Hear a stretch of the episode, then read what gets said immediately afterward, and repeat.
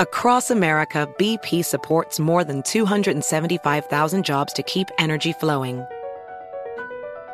Jobs like updating turbines at one of our Indiana wind farms and producing more oil and gas with fewer operational emissions in the Gulf of Mexico. It's and, not or. See what doing both means for energy nationwide at bp.com slash investing in America. Hey Sarah, I love that spring break vlog you posted on Zigazoo. OMG, you watched it? Yeah, it was so cool. I think you're so talented.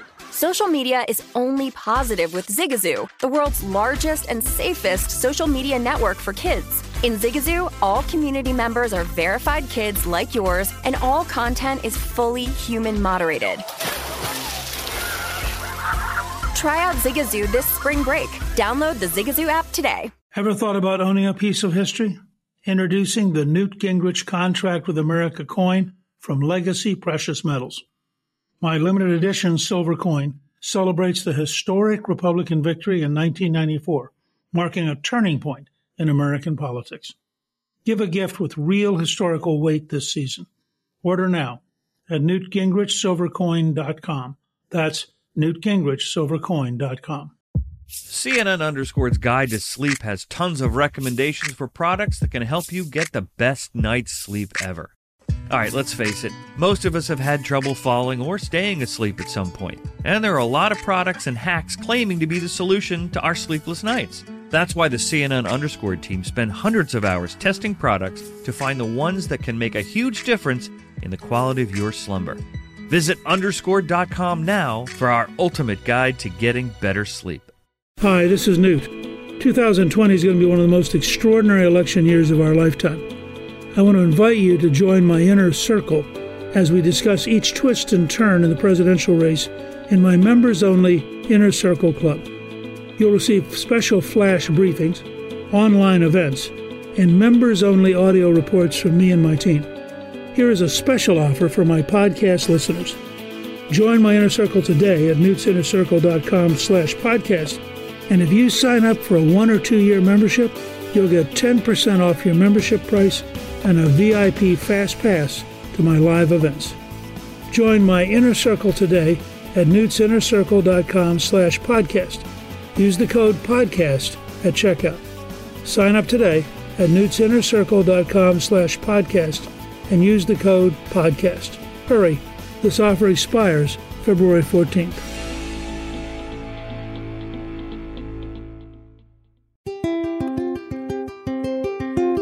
On this episode of Newt's World, Callista and I recently visited South Korea on a really rapid trip, which included visiting the capital of Seoul, going up to the demilitarized zone, and visiting the 5G developments at Samsung.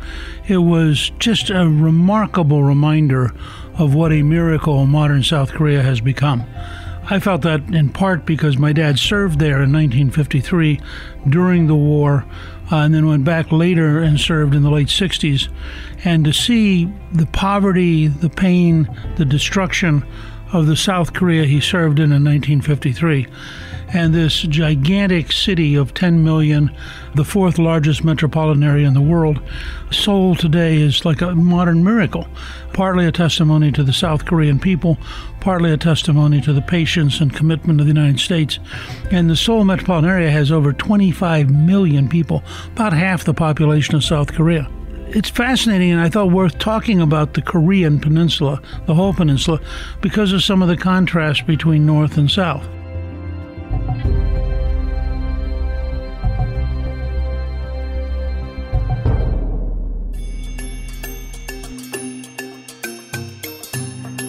We're very fortunate to have Dr. Stephen Noerper, who's with us today, and who's a real expert on this topic and is going to help us have a much better sense of understanding.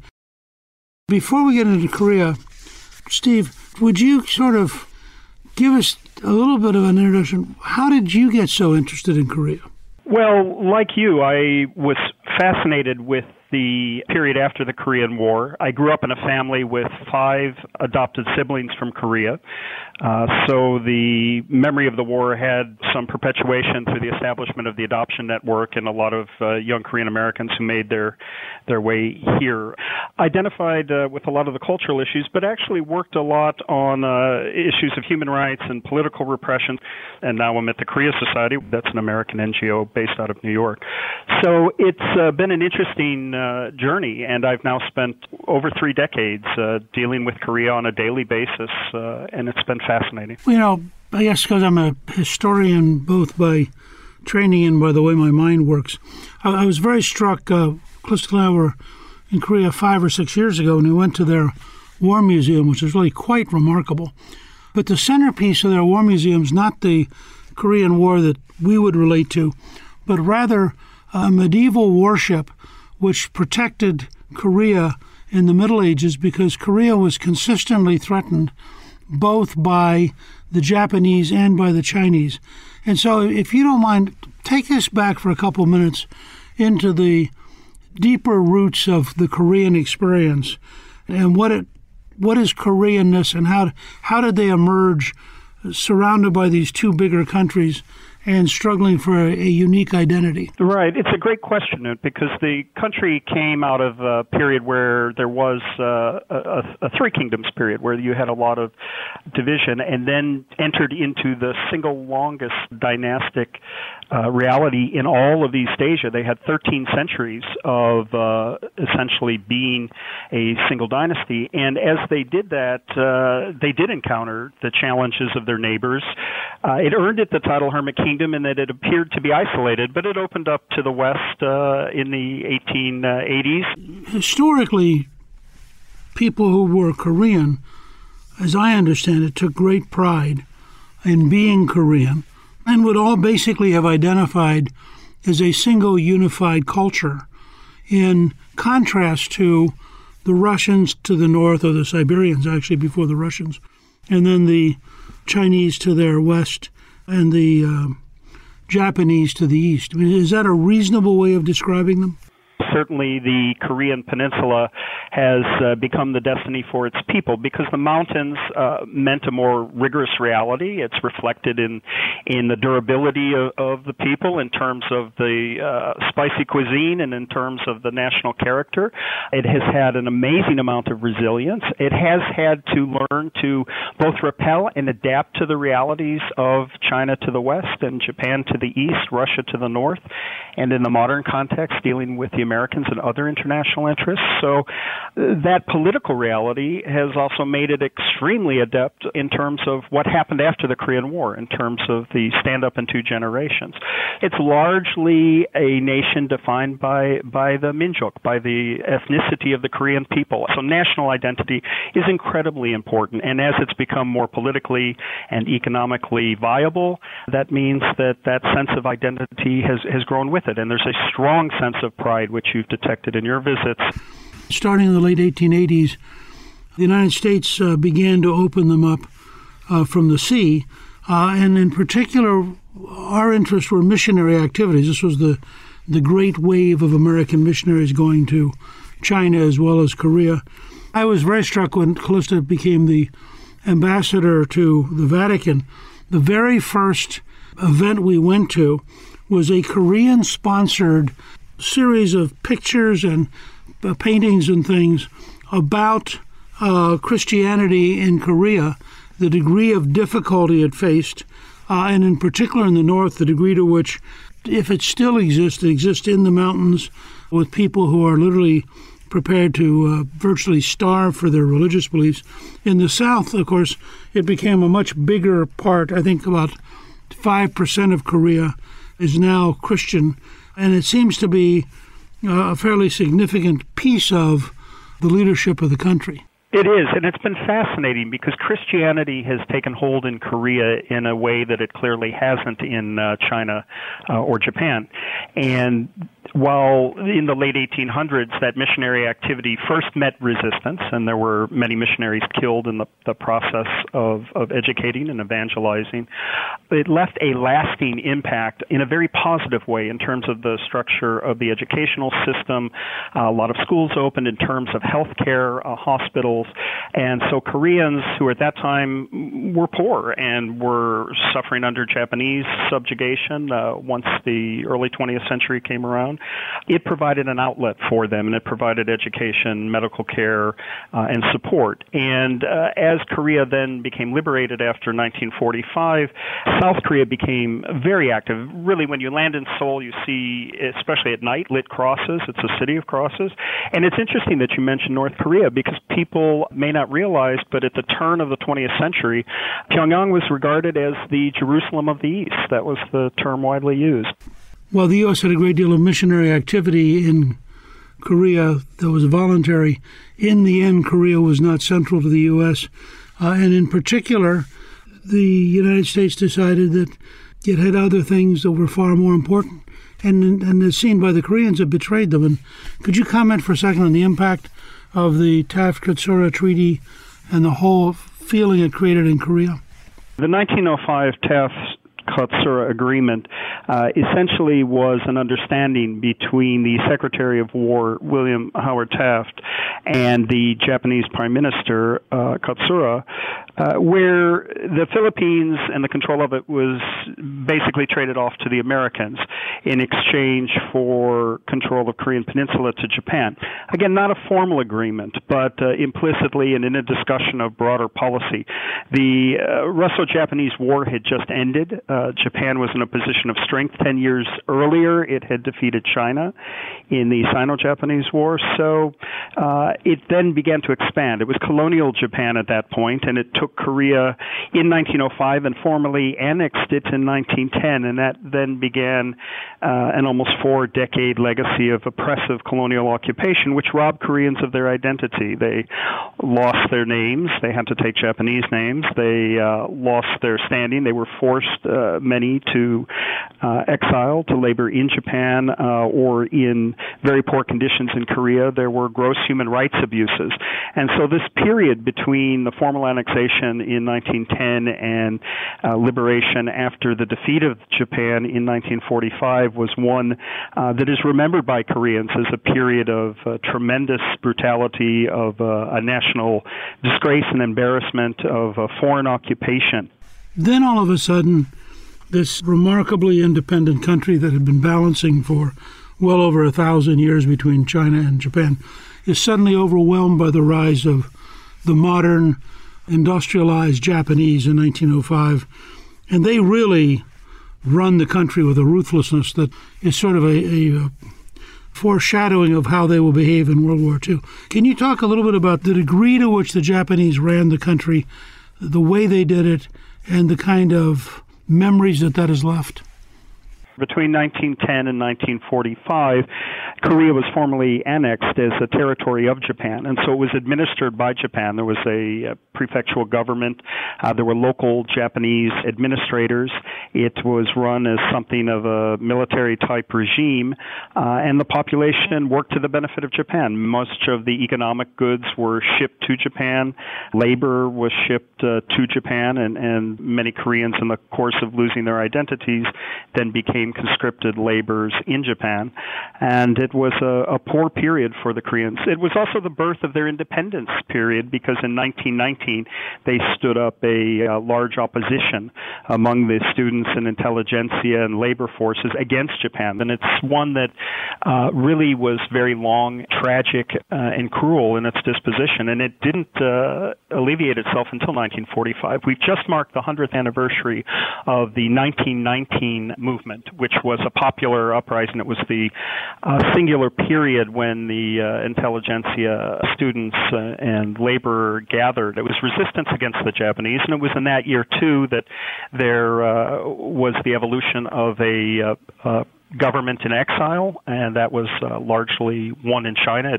But it was a time of great national suffering, and it was a time of the loss of identity and Korea was was largely seen as a backwater. It was a poor area. It wasn't seen as strategically vital.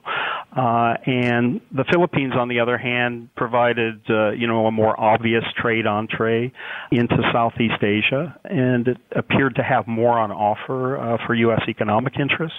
I think it's important to remember that the World War was enormous, and that the United States was uh, faced with, they thought, the prospect of invading Japan, which they thought would probably kill a million Americans and seven or eight million Japanese. And at that point, Stalin offered, having defeated the Germans, that a substantial part of the Soviet army would liberate part of China and part of Korea.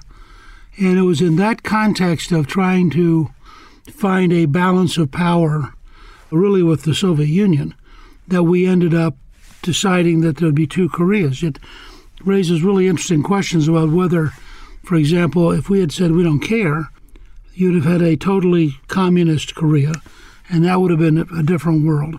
Or if we had said to the Soviets, we're not going to tolerate you south of the Yalu, that would have led to a different world.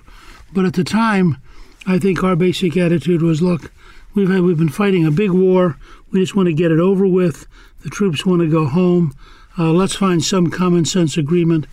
And you probably had almost nobody who knew anything about Korean history or Korean culture involved in the decision making. And so that was the simplest way to decide it. And at the time, it actually left the North with most of the industry and most of the population uh, and most of the wealth. I mean, people tend to forget now because the situation is so radically different. But it was not clear at all in 1945 uh, that the South could survive economically. Certainly not clear that it would become a democracy in any foreseeable future. Does that strike you as about right?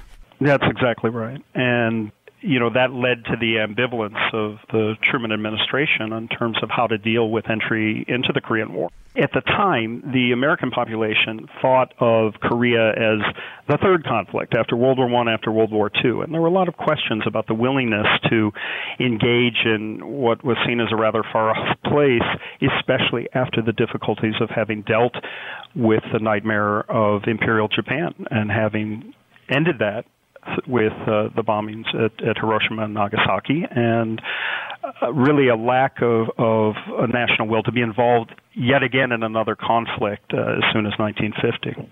I think the shock of the North Koreans coming across the border on June 25th, 1950, and the quality of the North Korean army, which had been developed, Kim Il sung uh, had been picked by Stalin. He was a um, anti-Japanese guerrilla fighter who had worked very, very hard to be acceptable as a Stalinist, and so he became the head of North Korea.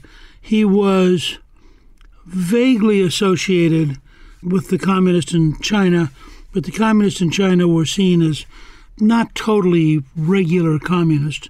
Stalin had some mild interest in North Korea, and Kim Il sung sold everybody in a campaign in the winter of 1949, early 1950, literally a campaign to go out and convince both Stalin and Mao Zedong that uh, North Korea could unify the country, that the Americans clearly would not intervene, and that it would uh, consolidate communism on the Asian continent.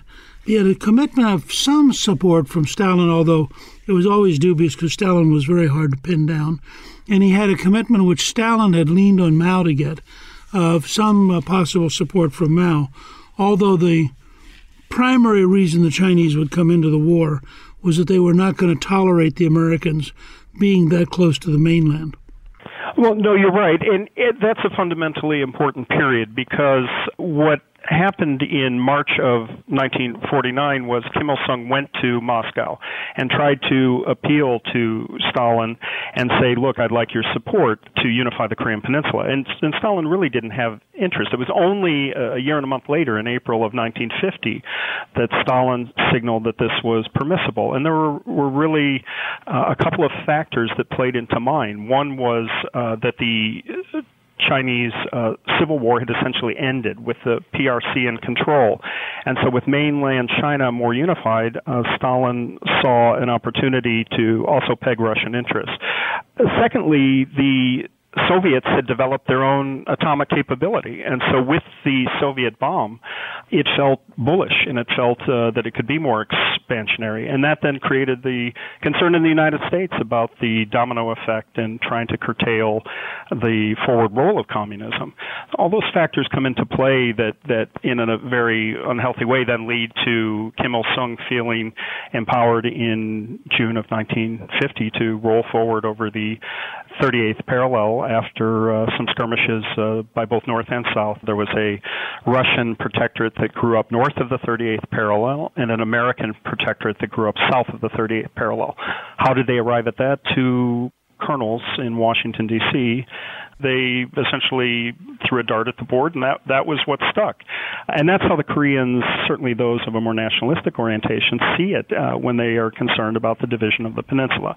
But let's remember, the division of the Korean peninsula may well have been a result of, of U.S. and, and Soviet determination, and that became what is essentially the area that after the Korean War in 1953 was marked off as the demilitarized zone. When we come back it's one of the more definitive and fascinating areas of U.S. military history.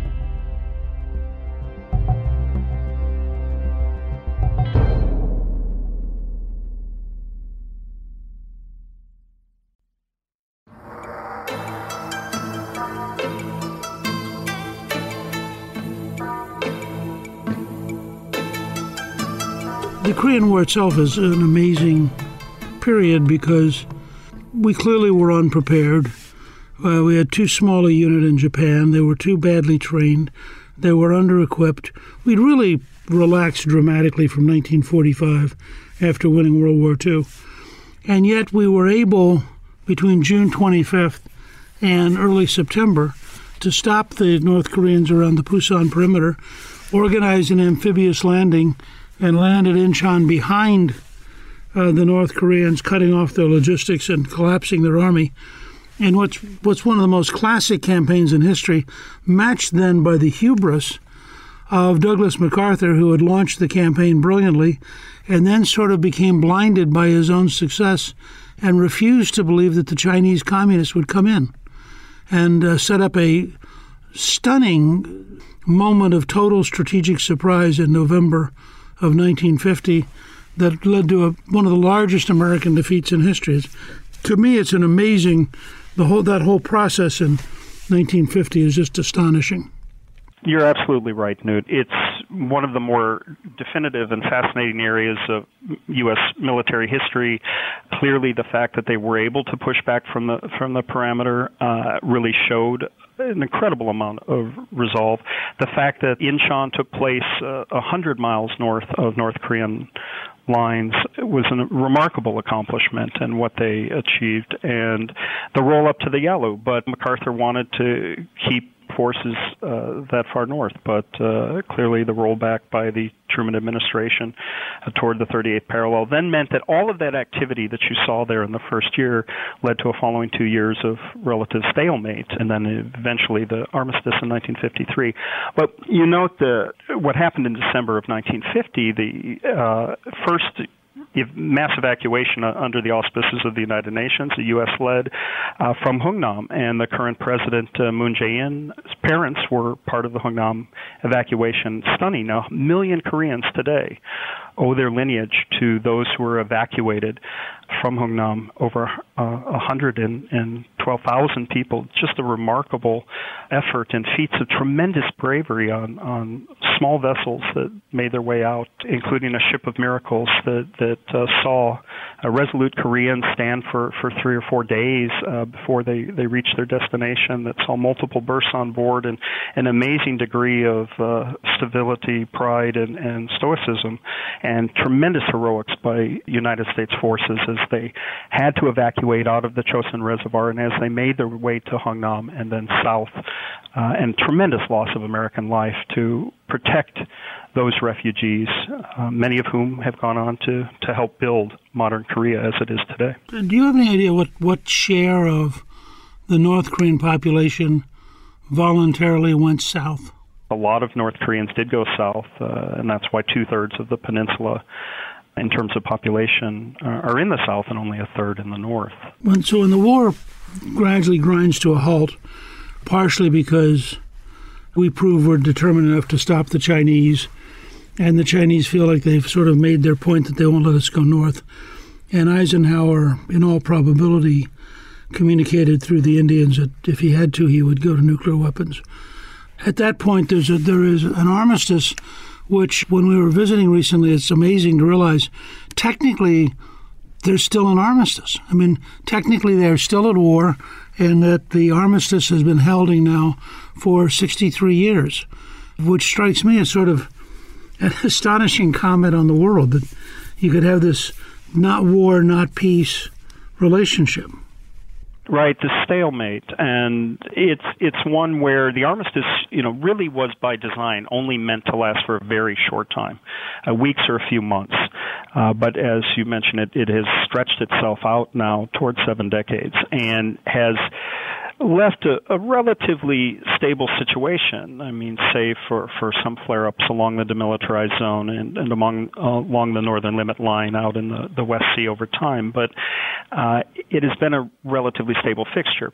The United States is a signatory, as is North Korea. Uh, China managed to skirt. Mao was clever in terms of having it signed only by Chinese voluntary army, which gives them some of an out. But in the eventual resolution, clearly China will probably have to to step up with any peace uh, mechanism that's put in place.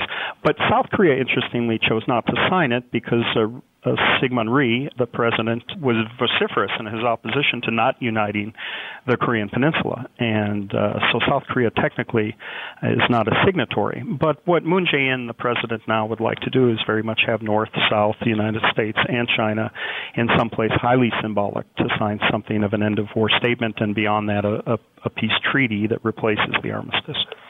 Tell me about how the Kims came to power there was a civil conflict taking place on the peninsula, and so the Kim family emerged first with with Kim Il Sung, who became the leader with the imposition uh, and support uh, by Stalin, and uh, Kim had been a colonial fighter, and he used that legitimacy in the fight against the Japanese to rally support uh, in his contest for leadership. And then, uh, really, you have the growth of the cult of the Kim family. It was Kim Il sung who then uh, maintained control uh, until his death in 1994, and then that continues through his son after 1994 when Kim Jong Il enters onto the scene more fully. He had been groomed for a long period to succeed his father, and you have not only a communist succession, as it were, but but really more a Confucian dynastic succession.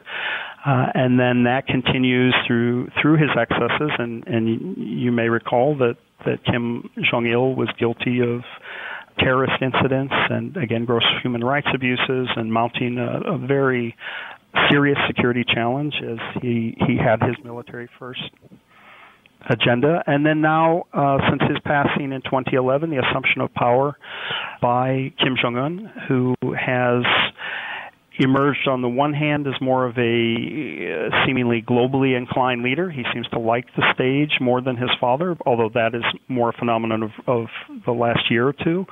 But the repression has not subsided, and the gulag still exists with as many as 120,000 North Koreans in uh, detention camps, with a very serious security challenge, which has been the preeminent uh, concern. It was the one passed from the Obama to Trump administrations in a December 2016 classified briefing, and has been defined by the Trump administration as the dominant national security concern, and that is the missile and nuclear improvements, enhancements by North Korea, and now a very lethal range in its weaponry and capabilities, with uh, the ability to strike the entire continental U.S. Uh, through the development of ICBMs, and uh, with a very strong nuclear capability. The sixth uh, test, which was concluded in September two years ago, had a yield of 270 kilotons, or about 17 times the size of uh, Hiroshima. So uh, tremendous lethality, and that is what the United States and international community are bent on doing now: is to curb North Korean developments on the nuclear and missile front. And there's a long list of other concerns to include human rights. When we come back, the model of Korea as a, a, harbinger for democracy in a time of rising autocracy. Korea is really essentially important.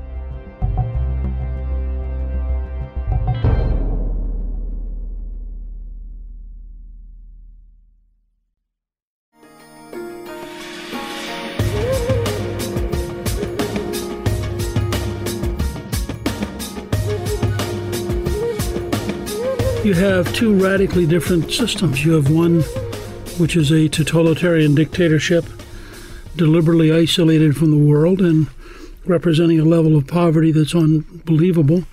And you have one which is a democracy with a very vibrant civil society and engaged worldwide in commercial development. And you can, the easiest way to summarize it is to look at a map at night where you can see where the boundary is because south of the boundary there's all sorts of electric lights of a prosperous, uh, free South Korea, and north of the boundary there are almost no electric lights because they're so poverty stricken in the dictatorship. There are very few places on the planet where you have as stark and clear a distinction between North and South Korea. And what makes it really dangerous is uh, that the North does have nuclear weapons. And even before it had nuclear weapons, it has probably 250,000 artillery pieces and missiles that are within reach of Seoul. Seoul's the fourth largest urban area in the world and very, very vulnerable to a North Korean first strike, even with conventional weapons. So you have a balance of prosperity versus tyranny that always makes it dangerous, although so far the North Korean dictatorship's desire to survive has kept it relatively stable and relatively risk avoiding, I think, would be my guess. But what would you say, Stephen? That's exactly right, and that's a brilliant summary. The South Koreans really present us with so many testimonials and, opportunities. Uh, one to the strength of the U.S. Korea alliance and what that has meant in terms of U.S. alliance relationships with not only the security relationship but with uh, heavy AID investment uh, and with business investment over time. Korea mobilizing itself through the strength of its people over two generations to really the economic powerhouse it is now to now be the 10th largest global economy uh, with brands like Samsung, Hyundai, and, and LG, uh, winning uh, through its soft power uh, hearts and minds globally. Clearly, the strength of Korean film, K-pop, and, and other things that have appeal. And then, very importantly, uh, to myself as a political scientist, the uh, model of Korea as a, a harbinger for democracy in a time of rising autocracy and rollbacks to democracy. And so Korea is really essentially important. It is modeled for other places like uh, Mongolia in terms of its democratic transition, and it's an important uh, place in in the Asia Pacific for staking democratic values. And then, in contrast, you really do have this stark totalitarian government in the north. And while much of the popular media lately has focused on on the young leader and with some fascination, and there has generally been uh, a mythology with global interest around the Kim family and all of its oddness and all its cultish behavior. It's a very serious uh, challenger on the international stage uh, in terms of uh, the conventional force threat, in terms of missiles and nukes, chemical and biological, in terms of human rights concerns in terms of its challenges as a developmental state where 80% of its population is living in abject poverty, where basic agriculture, energy, uh, foodstuff, and healthcare needs uh, are, are not being met, where the United Nations is making broad appeals uh, because of challenges, uh, natural disasters, and, and challenges on the health front, where things like tuberculosis and multi-strain resistant tuberculosis are an increasing reality, which has a, a transnational aspect, which presents a challenge in the event of political instability uh, by way of, of tumult and potential for outflows of refugees and the pandemics that follow them, and questions about control of the nuclear stockpile, issues of nuclear safety.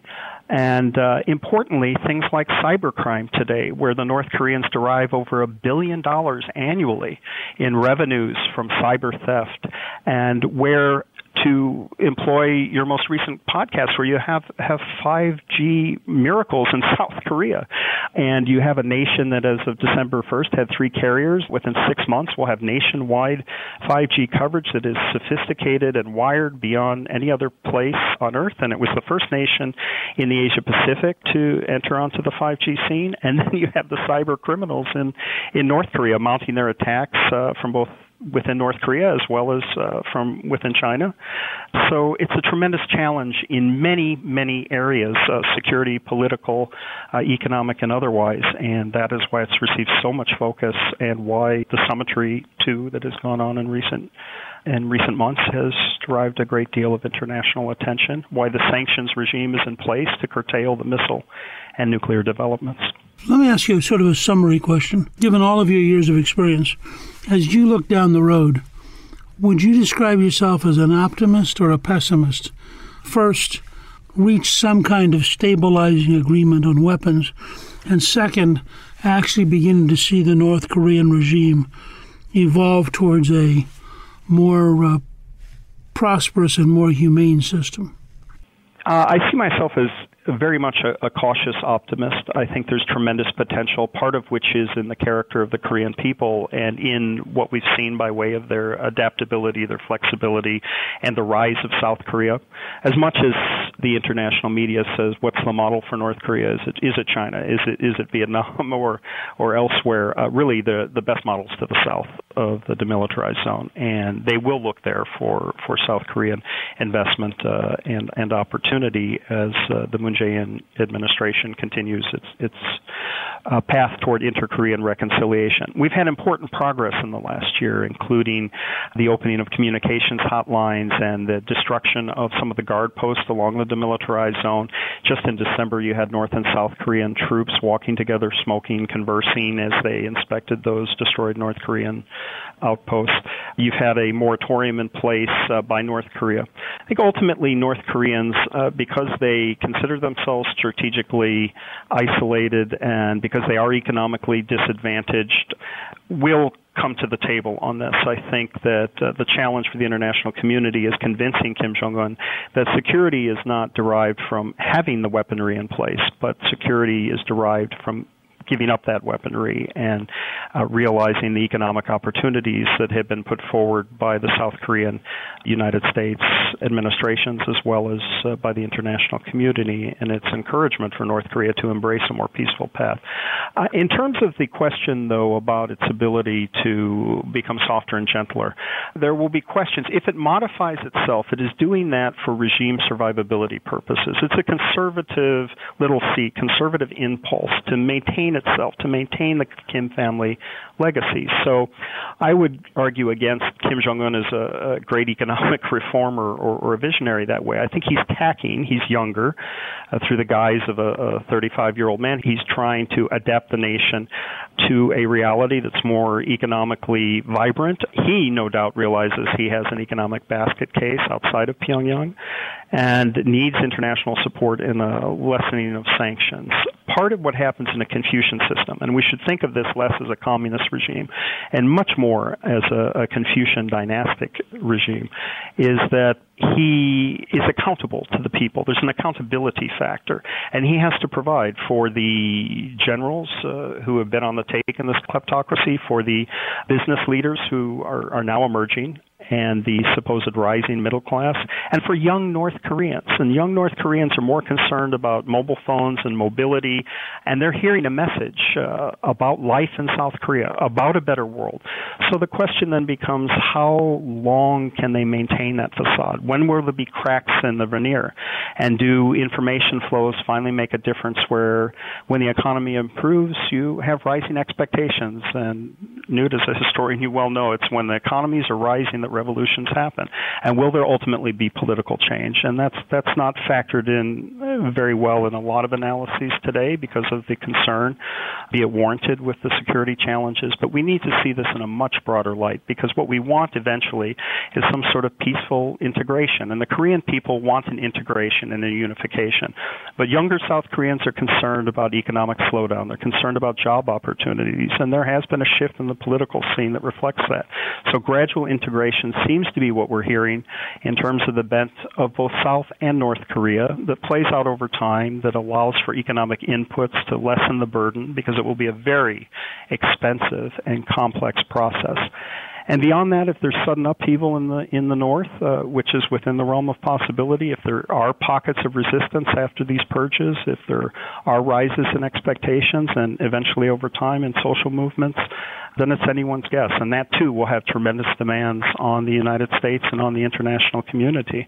So this is a complex process. So the Korean War years uh, have had a legacy, and while it has been relatively stable, and while South Korea has emerged as a vibrant vibrant political and economic model, there will be challenges ahead as it figures out how to integrate North Korea. But ultimately, I'm optimistic because a united Korea will be a powerful entity that will have uh, 60 plus million people and once they have weathered the changes that uh, are required and the economic inputs that will be necessary, will be an important player, perhaps along the line of a France or Germany in the Asia Pacific. And it will be a different world. And it's good to maintain that U.S.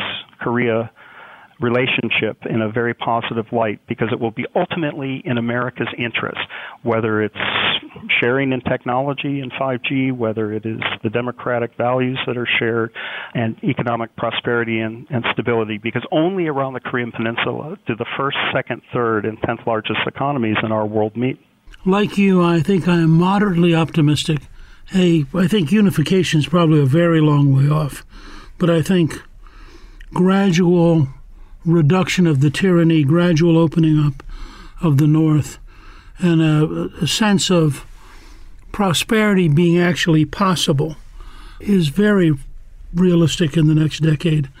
And I suspect that Kim Jong un is faced with extraordinarily complicated balancing act between an old order which has sacrificed for its entire lifetime to be an isolated hermit dictatorship with no hope of breaking out, and the realistic, I think, sense that the world is passing them by and that the gap is now so enormous that they've got to find some way to give the people hope and to find a model that doesn't give up the dictatorship, but that does make it possible for it to start evolving into the modern world. So, certainly, I think the folks like my father who fought there in the 50s would be amazed and delighted to visit Seoul, Korea today and realize how much had grown up behind our shield and how much the people that they had helped and worked and fought beside had created a better future in Korea.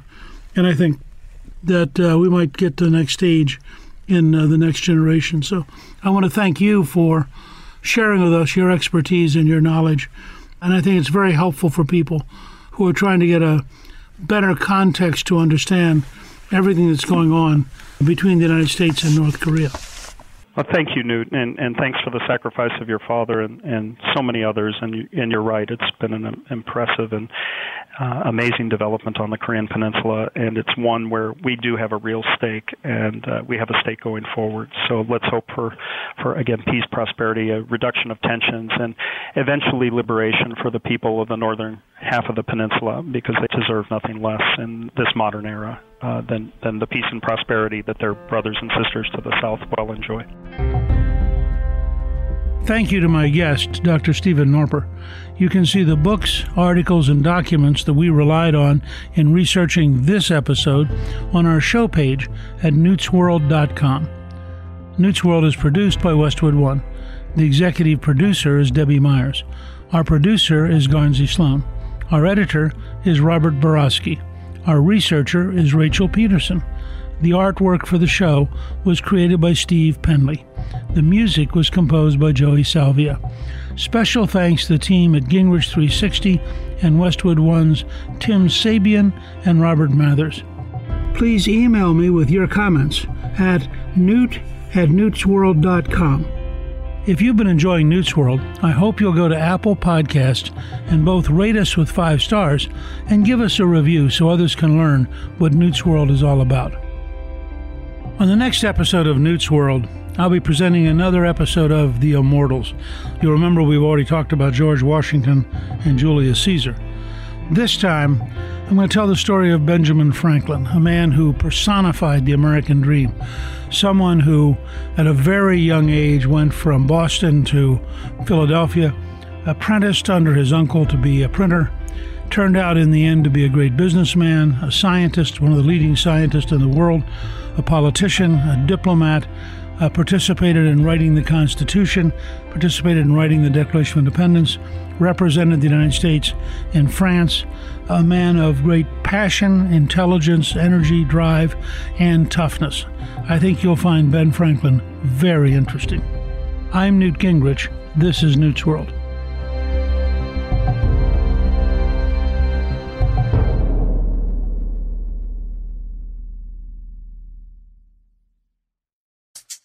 Journalism. Fascinating topics. Words that describe CNN's podcast, The Assignment with Audie Cornish. We are revisiting the public school culture wars. What have we learned from the kids who fought against book bans? We really started the club to get students reading these books. Students have an opinion in this fight, too. How has the war over books sparked a backlash to the so called parents' rights movement? It's not okay what they're doing, and they're being watched. Listen to The Assignment with Audie Cornish, streaming now on the iHeartRadio app.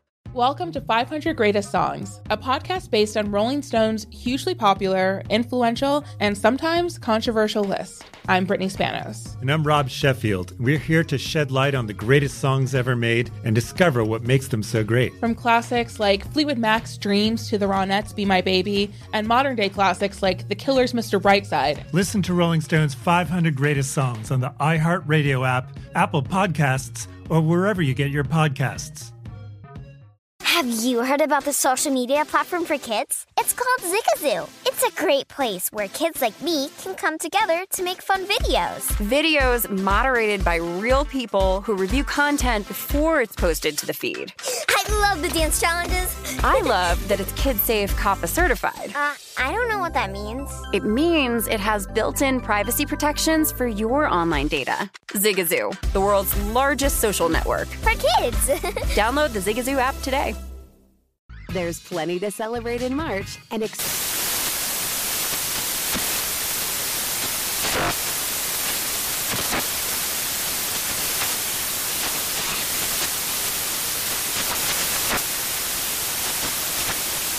National Craft Month with the perfect pizza at home class from Craftsy. And anytime is right to listen to iHeartRadio's iHeart Country Radio. Discover more shows and movies for free